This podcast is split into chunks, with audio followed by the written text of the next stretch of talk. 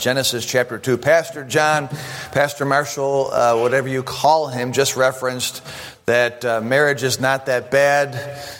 Well, we're actually going to talk about the foes of marriage. And we're going to talk about how hard marriage is this morning. So I might scare some of you, you young people who are entertaining marriage in the future, but it is indeed worth every bit of the work that goes into marriage.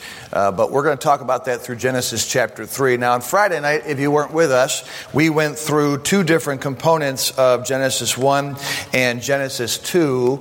We we went to um, Genesis 1 and looked at how God created them being man and woman. Male and female created he them. And we looked at the foundation of marriage.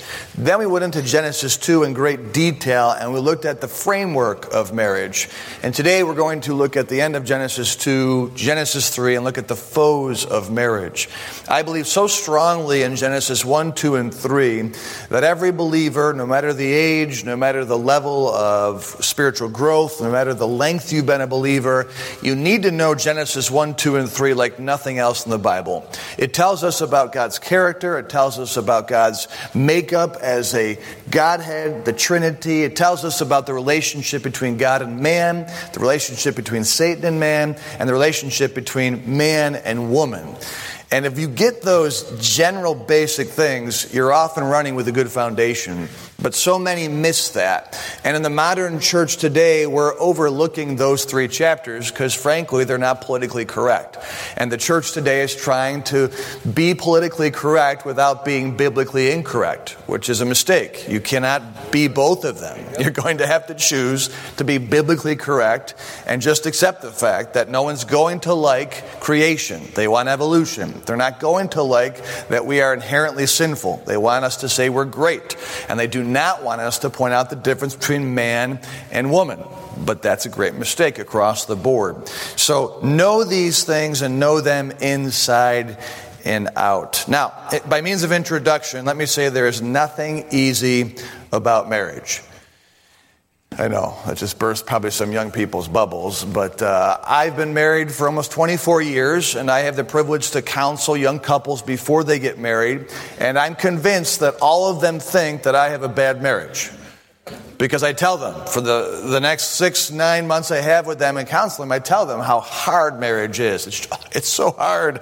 And they must think, man, Mrs. Cable must be an awful woman to be married to. He's always telling us how hard marriage is. And I'm trying to prepare them because young couples, and those of you who are married, you were there once. You went into marriage with nothing but optimism. Your marriage was going to be better than your parents' marriage. We weren't going to have any problems. It was going to be wonderful. And you focus on the wedding being beautiful and don't think about the day after or the next month after or certainly the next year after. And that's the case for all of us. And if you're married today and if you think your marriage is wonderful and it's been easy all along the way, two things are true, or one of two things. Either you're married to a saint, someone who is incredible, someone who is just tolerable of all of your flaws, or secondly, more likely you're delusional and you don't realize how miserable your spouse is. Marriage is hard. Marriage is very difficult for even the best of people. Marriage is hard. And it's always really meant to be that way on some level. Obviously, before the fall, it was different than after the fall, which we'll see today, time uh, allowing that. But we preachers make a mistake very early on. We tell you casually and repeatedly that God put man in a perfect environment, and we screwed it all up when we sinned. Adam and Eve sinned, and so all the good things that we were supposed to have went away. Well, there's some truth to that, but what we, we rarely tell you is what is right in the Bible. God did not put Adam and Eve in a perfect environment. The Garden of Eden was not perfect because there was an enemy already there. There was a, there was a sin soaked serpent already there. So when God put Adam and Eve in the garden, yes, it was beautiful, it was a paradise but it was already meant to be a battlefield. So even before man and woman sinned, that first marriage, as incredible as it must have been, It was going to be a battle, and God knew that, and that was intentional. So let's read Genesis 2:25. Uh, this chapter, Genesis 2, details the sixth day of creation, where God formed man out of the dust of the ground and Eve out of the rib of man, and they had a beautiful first blind date. And here's the uh, wedding ceremony. And then, verse 25, the Bible says, And they were both naked, the man and his wife, and were not ashamed. So they had this great start to a marriage. It was a picture perfect wedding. But those pictures could not be posted on the wall or posted on social media because they were both naked and not ashamed, all right? Uh, but I want you to now see the immediate verse following that, Genesis 3 1. Uh, the first word starts with now. Present. Great marriage ceremony, great start, marital intimacy, body, soul, spirit, they become one.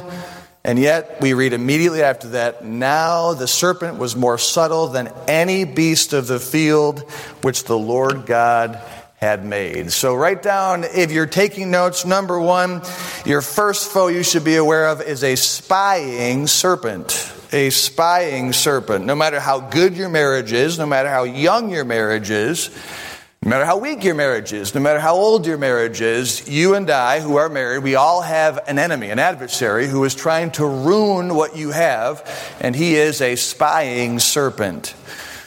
Ladies and gentlemen, we are being watched, and we are being watched by a very subtle, subtle being who hates the holy union of one man and one woman. Long before God implemented and ordained the church, Satan hated marriage. Long before human government was established, Satan hated marriage. Remember, God cast Satan out of heaven. He took him from his lofty position in glory and cast him to the earth. So Satan has become an enemy of God, and anything God loves, Satan hates. Anything God does, Satan wants to destroy. And the very first thing God did in our world after he created man and female he put them together in holy matrimony, and from that moment on, Satan set his sights on destroying marriage. Every marriage he destroys is a thrill for him. Every marriage he troubles is an excitement. It's a, it's a thing he longs to do. He's been fighting marriage longer than he's been fighting anything else in our world. And he has been watching us for thousands of years.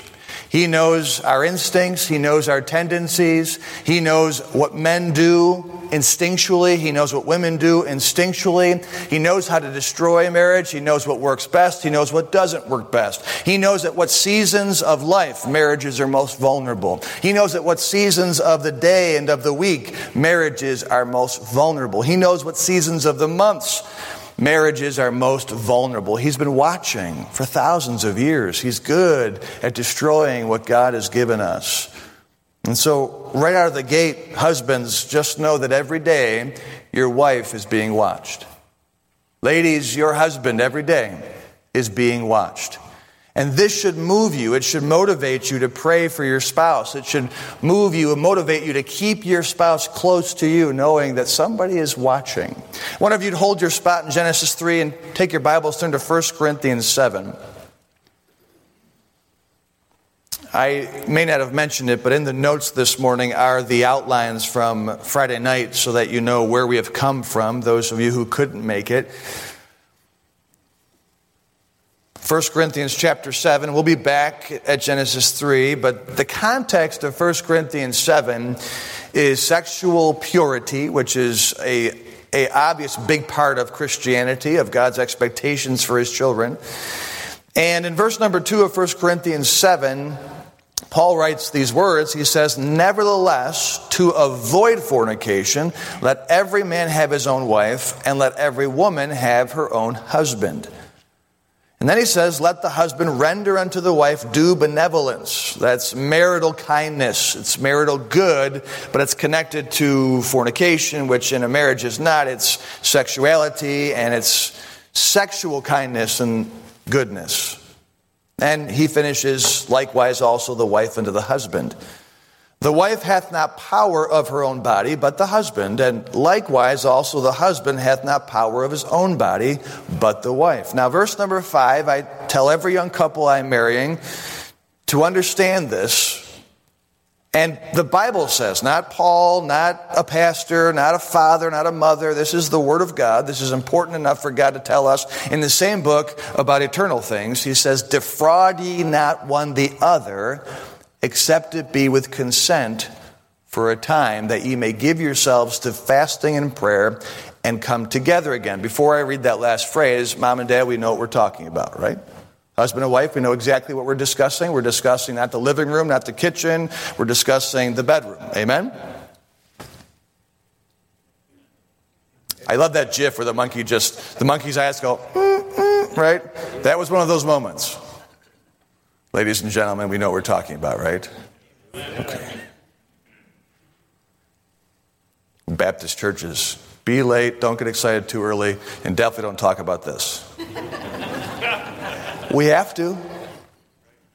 Guess who's teaching our children about this? Google.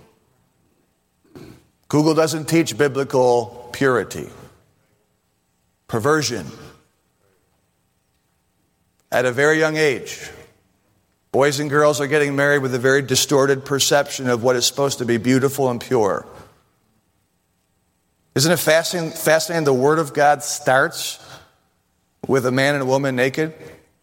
And in our churches today, we don't talk about it. Maybe God wants us to. Maybe we should get ahead of it. I understand the pastor shouldn't be teaching your kids, but you should be teaching your kids. Amen? Did I say that right, Pastor John? Did I, did I say exactly how you wanted me to? so, we're talking about what is a marital intimate matter. And in verse 5, Paul says, Don't defraud you one another, except you both agree, so that you can pray and fast, but then come together again. Look at it now, that Satan tempt you not for your incontinency. Well, that makes sense. If a husband and a wife are not together physically, you're going to have some natural desires that Satan's going to tempt you if you haven't been able to experience that. That makes sense. But what I want you to see is how in the world does Satan know that you and your wife or you and your husband have not been together intimately? Satan is not omniscient. There's only one in all of space that's omniscient. His name is God. Satan can't know your head. People come and say, Well, does Satan know my thoughts? No. He just sees how you're acting and he can determine what your thoughts are. So Satan doesn't have omniscience about your life. So if he's tempting couples who are not together, that means he is somehow, some way watching. This is the original creeper, the original peeper. This is awkward. Ladies and gentlemen, if you're married, you have an enemy who watches, who spies every part of your marriage, including the most intimate parts of it. This should motivate you to be praying for your spouse to be holding them tightly, to keep them close, because you have an enemy that wants to ruin your marriage, and he is ruining many of them in this particular area. But it goes beyond that. Uh, Satan knows what we're looking at online, both men and women. He knows who we're talking to, both men and women. He knows where we're going throughout the day. He knows what we're consuming. He watches how we behave, and he has, he has the upper hand on all of us. He has thousands of years of data. And he has realized, ooh, if I just do that to a man, whoever he is, he's going to have a hard time with that. Because I've watched it for thousands of years. If I do this to a woman, I know what's going to happen. I've been doing it for thousands of years. And so we have to keep each other close. We have an enemy. We are in paradise with an enemy.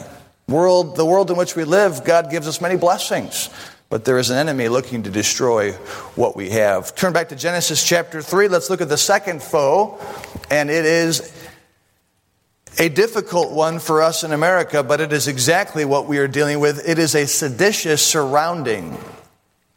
The second foe, the second adversary, the second battle that we face is a seditious surrounding.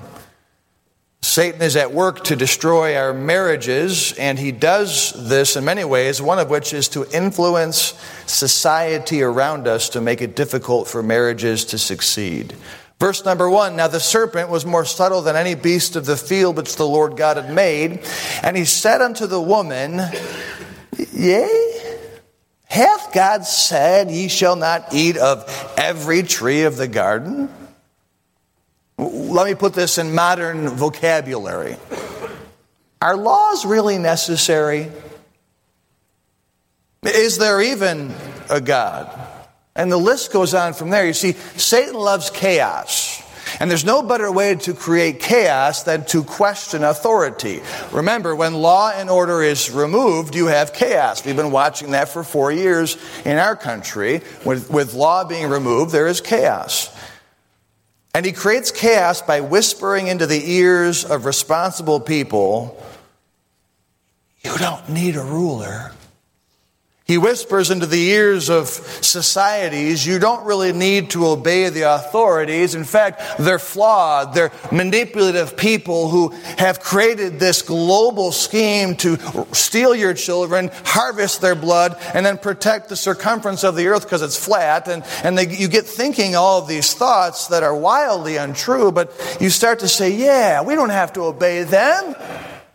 And you have a lawless, rebellious, and seditious society to which we in America are becoming a society where every man does that which is right in his own eyes. Here's the fascinating truth about that phrase it shows up in the Bible three times. Every man does that which is right in his own eyes.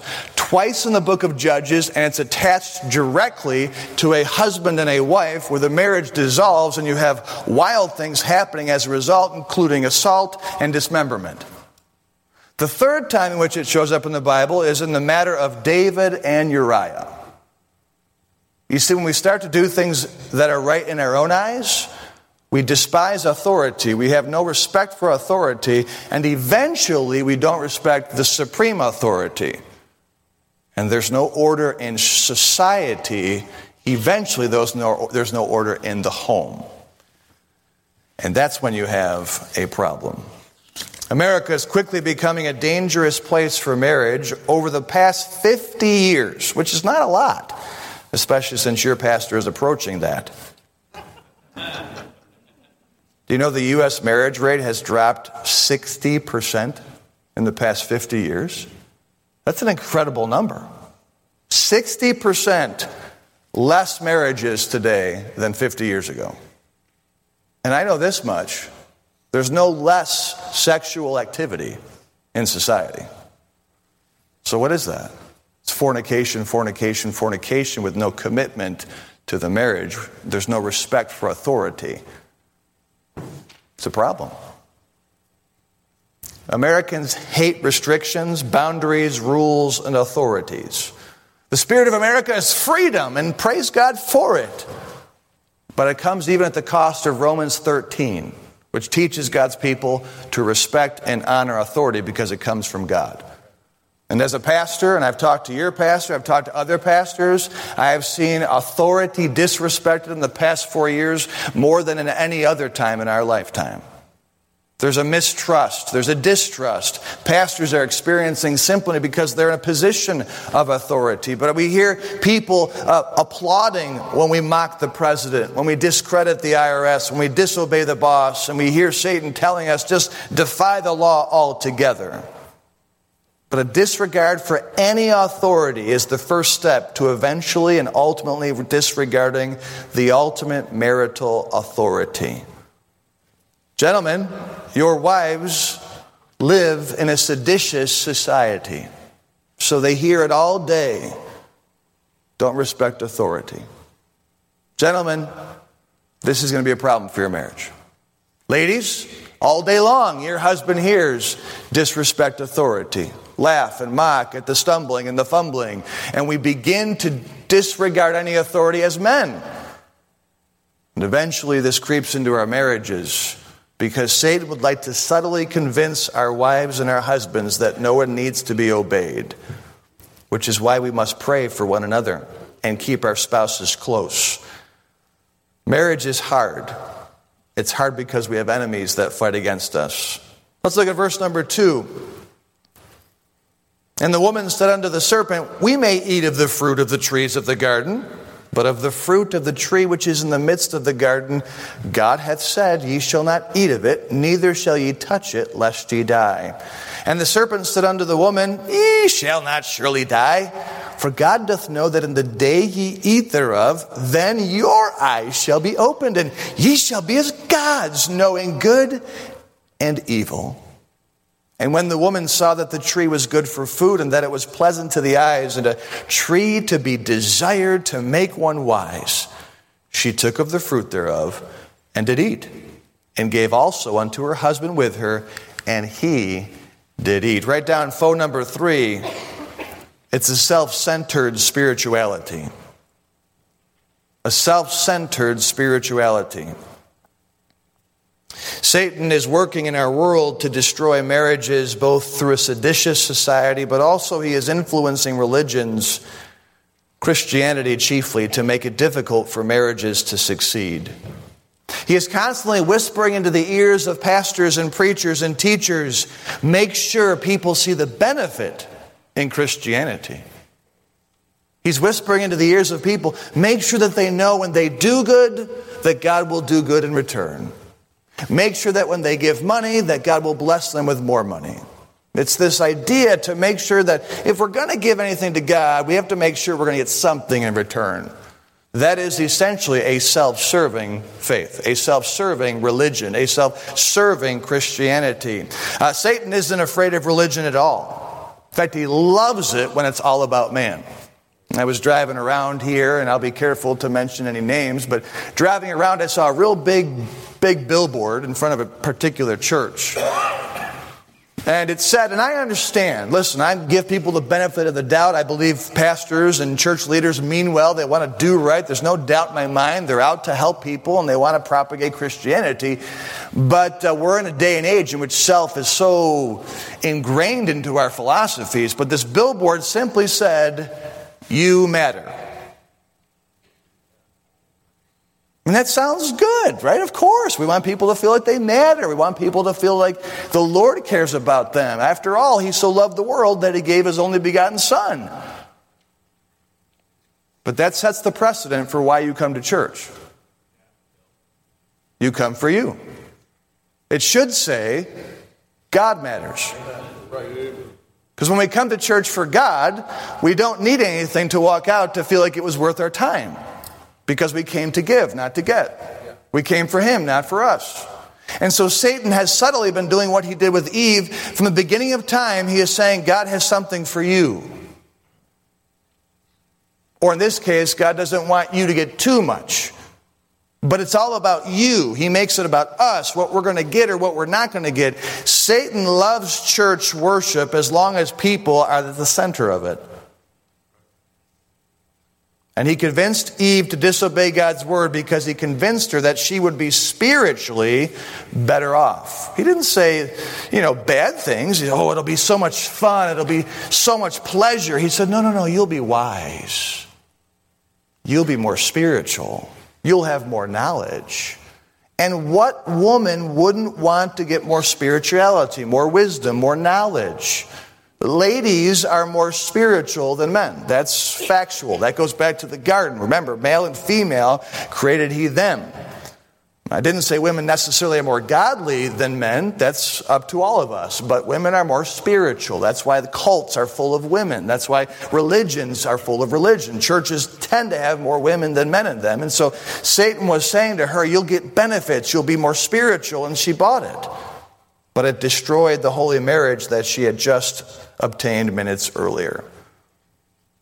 Maybe you don't see what I see, but I suspect you do, knowing your pedigree, knowing your pastors. But do you see what I see in modern Christianity? I see a religion that was once focused on God that is now focused on man. I see a religion once focused on pleasing God, now focused on pleasing man. I see a religion once focused on the glory of God, now focused on the good of man. I see a religion that once asked, What can we do for God? now asking, What can God do for us? and yet it's been so subtle that it's gone undetected. Unknowingly, Christianity is now on a weekly basis converting the mind of its participants to think very selfishly when it comes to God. Satan has done something that only he can do. He's taken self centeredness, he's wrapped it up in Jesus' wrapping paper and given it to us, and we open it up with glee and think we're getting something good. It's a Trojan horse that has resulted in a very dangerous, self centered spirituality. And anytime we become self centered, even because we're in church, it is a threat to our marriage. If you were with us on Friday night, the third thing we talked about as the framework of a successful marriage is humility. Marital intimacy requires the humility of a couple. For two to become one, there are drastic changes. And drastic changes do not come with the presence of pride. It must be humility. And when we become self centered, whether it be because of Fox News or because of CNN or because of the pastor here or the preacher there or because of that author here or the blog there, we become a threat to becoming one, and eventually that marriage is dissolved. So, again, husbands, I have to remind you that your wives are living in a spiritually self centered day and age. Ladies, your husbands are living in that same spiritually self centered day and age. Satan is subtly working through the course of life to get your spouse convinced that God's very existence is for their well being. So when you come home, if your spouse isn't existing for your well being, there's going to be some friction because they think they're that important. And your marriage will be in trouble. So again, I ask are you praying for your spouse?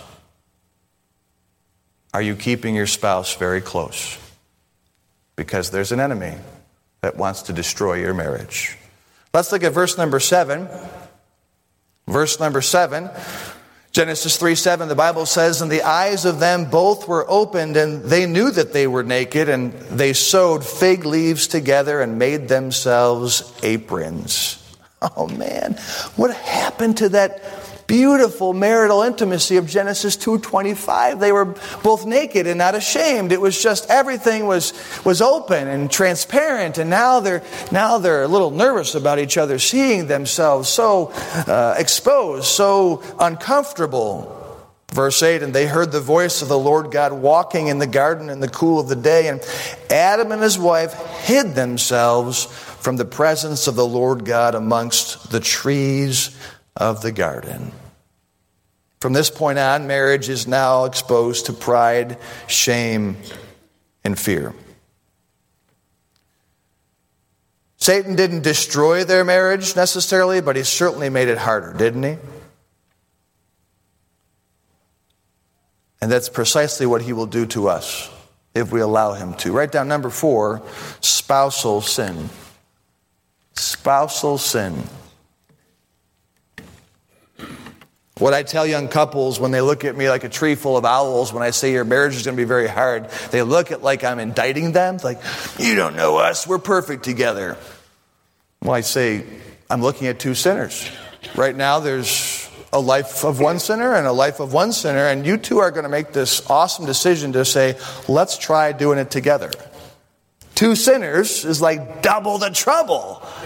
You have a hard enough time living with yourself. Now you're going to bring someone else into it. And that's precisely what happens in marriage, is why it's so hard.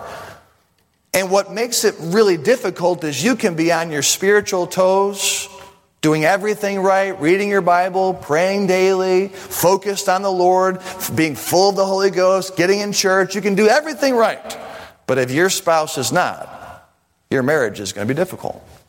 You can be holy and pure, but if your spouse is unholy and impure, it's going to make life very, very challenging. Any contention your life experiences as a marriage, it is the result and consequence directly of sin.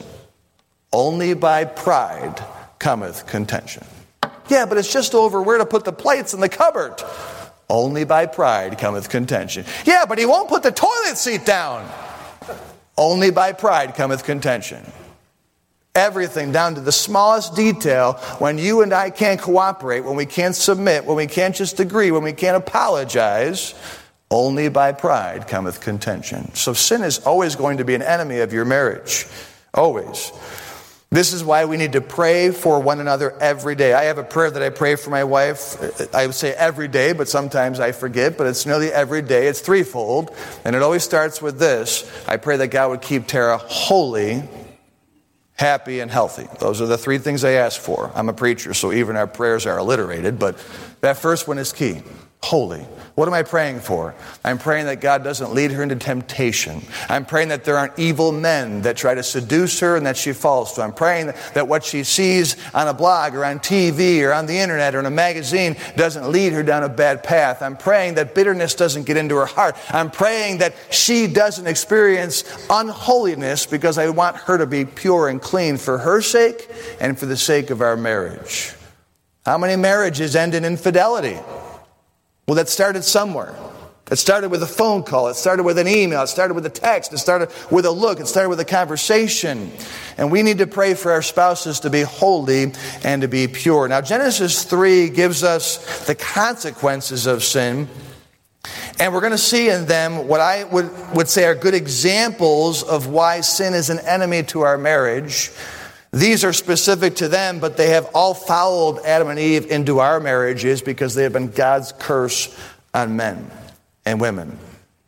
So let's read them and make application to our lives, but understand all of our sin, no matter what they are. You don't have to eat the tree of the knowledge of good and evil to have your own sin and your own consequences, but these are general ones that teach us they hurt our marriage. Verse number 16 Unto the woman, he, God, said, I will greatly multiply thy sorrow and thy conception. That doesn't say in thy conception, it says and thy conception. In sorrow thou shalt bring forth children. So it's fascinating when we start to dig into Genesis. What that tells me, and I don't know exactly, nor do you, it's foreign to us, but it looks like before the fall, had Eve had children, it would have been painless. But it also looks like she didn't conceive that easily before the fall. I could be totally wrong on that, but God says, because you sinned, now you're going to have pain in childbirth and your conception will be multiplied. So, something to do with a change in the reproduction of a woman's body takes place there. But nonetheless, as she has children at this point on, there will be sorrow there. So, what did sin do to Eve? It made motherhood sorrowful. How did it make motherhood sorrowful? Well, Physically, she's going to have pain, so that's not fun. But when a mom carries a baby in her belly for nine months and her body goes through all these wild changes and hormones are raging and she can't sleep and her back hurts and the baby's kicking and, and she has all of these difficulties for nine months, then she goes into labor for like three weeks and it's awful and horrific and she's screaming and she hates every part of that. The baby comes out and that baby means more to her because of what she went through, all that turmoil, all that sorrow. Listen, if Eve was popping out babies without any pain, they probably wouldn't mean that much to her. Because it'd be easy to have another one, not a big deal. But to go through all of that, to have this child, and this child comes out, and a mom just says, This child means the world to me. And a husband says, Let me hold it. Get away from my child. she doesn't trust anybody with her kid because she went through all the pain. You know, guys have become idiots immediately. We haven't gone through any of that. So a mom starts to really cherish her child, and that's why, moms, you worry about everything. You fear anything bad happening to your child. You bear the burden of your children for a lifetime because you know what it took to have that child. You say, well, yeah, that's all we know. Did the consequences of Eve's sin impact her marriage? Well, let me ask, answer that question with another question. Gentlemen, do not amen out loud. This wouldn't be good for you. But does a mother's maternal burden help or hurt the average marriage? It's funny, you guys, you guys won't even move your head. I like it. Well played. I'll say it for you.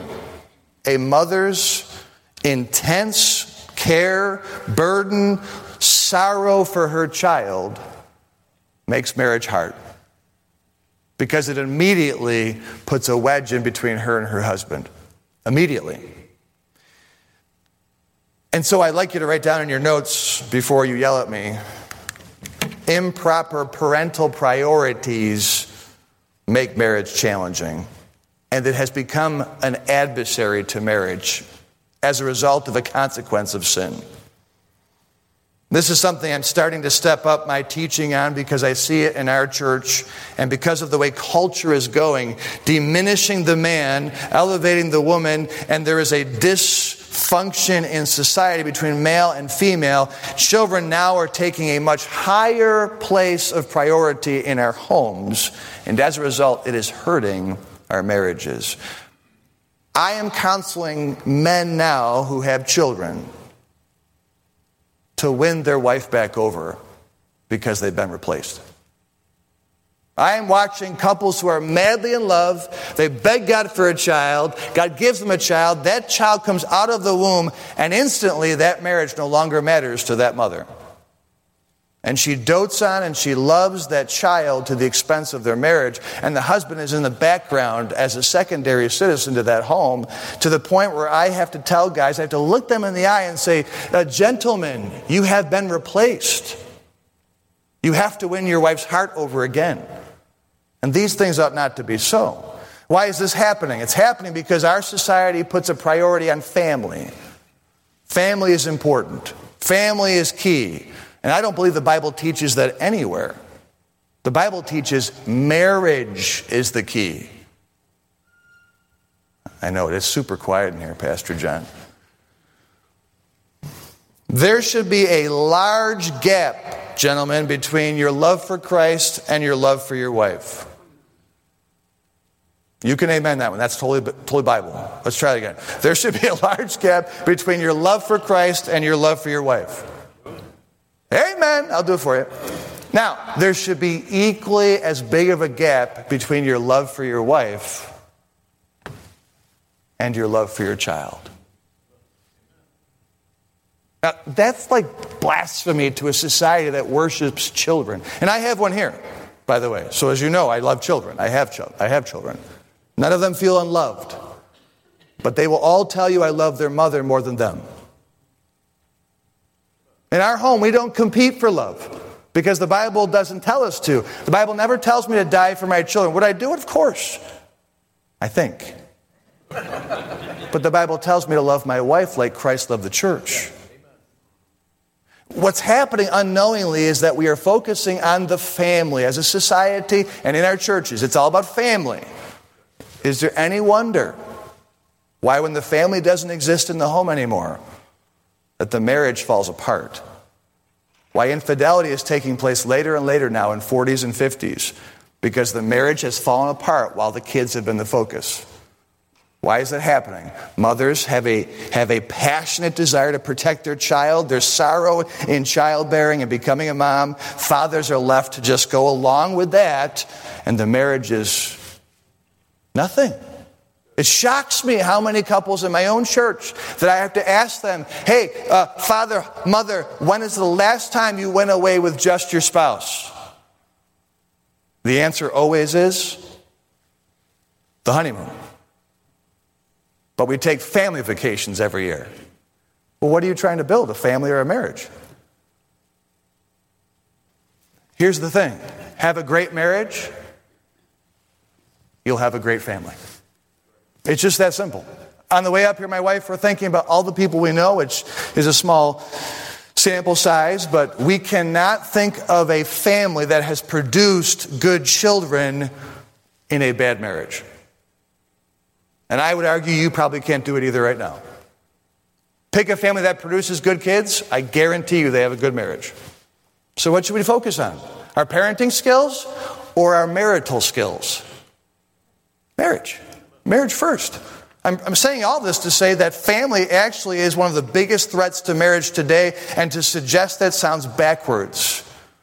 But that's the truth. We've got to move quickly. 16, again, verse 16 at the end of it. God said to Eve, Thy desire shall be to thy husband, and he shall rule over thee. Real quickly, just write insecurity as a foe to marriage, a secondary consequence of sin. Insecurity. Unfortunately, the sin that Eve committed resulted in this innate, insatiable desire for her husband. And ladies, if you were honest with yourself, I think you would uh, admit that you hate the fact that it, it never seems enough for you from your husband. Now, listen, I am your biggest proponent in this room. Whenever there's marriage conversations at our church or counseling, I am all over the guy because that's how the Bible tells me to treat it. It's all about male leadership. And we're not giving you ladies enough to work with. I get it. But I think if you were honest, ladies, you would hate the fact that it doesn't seem like it's ever enough for you. If he takes a day off of work, in your mind, you're already wishing he would take off tomorrow to be with you. When he says, I love you, in your mind, you're already saying, I wish you would say it more. If he recognizes how beautiful you are, you're wishing, where has that been? There's just this massive desire for your husband that comes from sin, unfortunately, and it's the insecurity that comes with being married to a man that, unfortunately, never seems to be enough for you. I'm out of time and it's difficult for me to wrap this up, but the curse on Eve was relational. The curse on Adam was logistical. Everyone Eve loved, children and husband, would now be painful to work with, and everything Adam loved, the ground, it would be painful to work with. Sin impacted our lives from the beginning, and it impacts our marriage because it impacts who we are. Write down real quick, letter C, and we'll be done. Impatience and intolerance. Because in verse 17, God told Adam, Cursed is the ground for thy sake. In sorrow shalt thou eat of it all the days of thy life. Thorns and thistles shall it bring forth to thee, and so on and so forth. But, ladies, just so you know, guys come home from work, work's hard. Everything's hard. Unless you're in a union, that's the way around the curse, but uh, works hard. Everything. the guy goes outside. I, this is a union town, isn't it, Pastor John? Um, but guys go out to the yard and everything's hard. They go downstairs, everything's hard. They go to work, everything's hard. They go to the office, everything's hard. And, and that's the curse. If you ever ask, why does everything have to be so hard? Genesis chapter 3. So when husband comes into the house or upstairs, have you noticed he doesn't seem that interested in what you're concerned about? He lacks the patience, he lacks the tolerance, he lacks the grace, and you feel like you can't talk to him, he's short with you, he's snippy with you. That's the consequence of sin. And the point being, in our lives, if we sin, there will be consequences, and that consequence always makes it into marriage. So, marriage is worth the fight, it's worth the effort, but we need to be sober. We need to stay on our spiritual and relational toes. We need to pray for each other, and don't give in and don't give up to all these battles coming your way. As I said at the introduction, the Garden of Eden was paradise, it was glorious but it was intended to be a battlefield. Your marriage will always be a battle.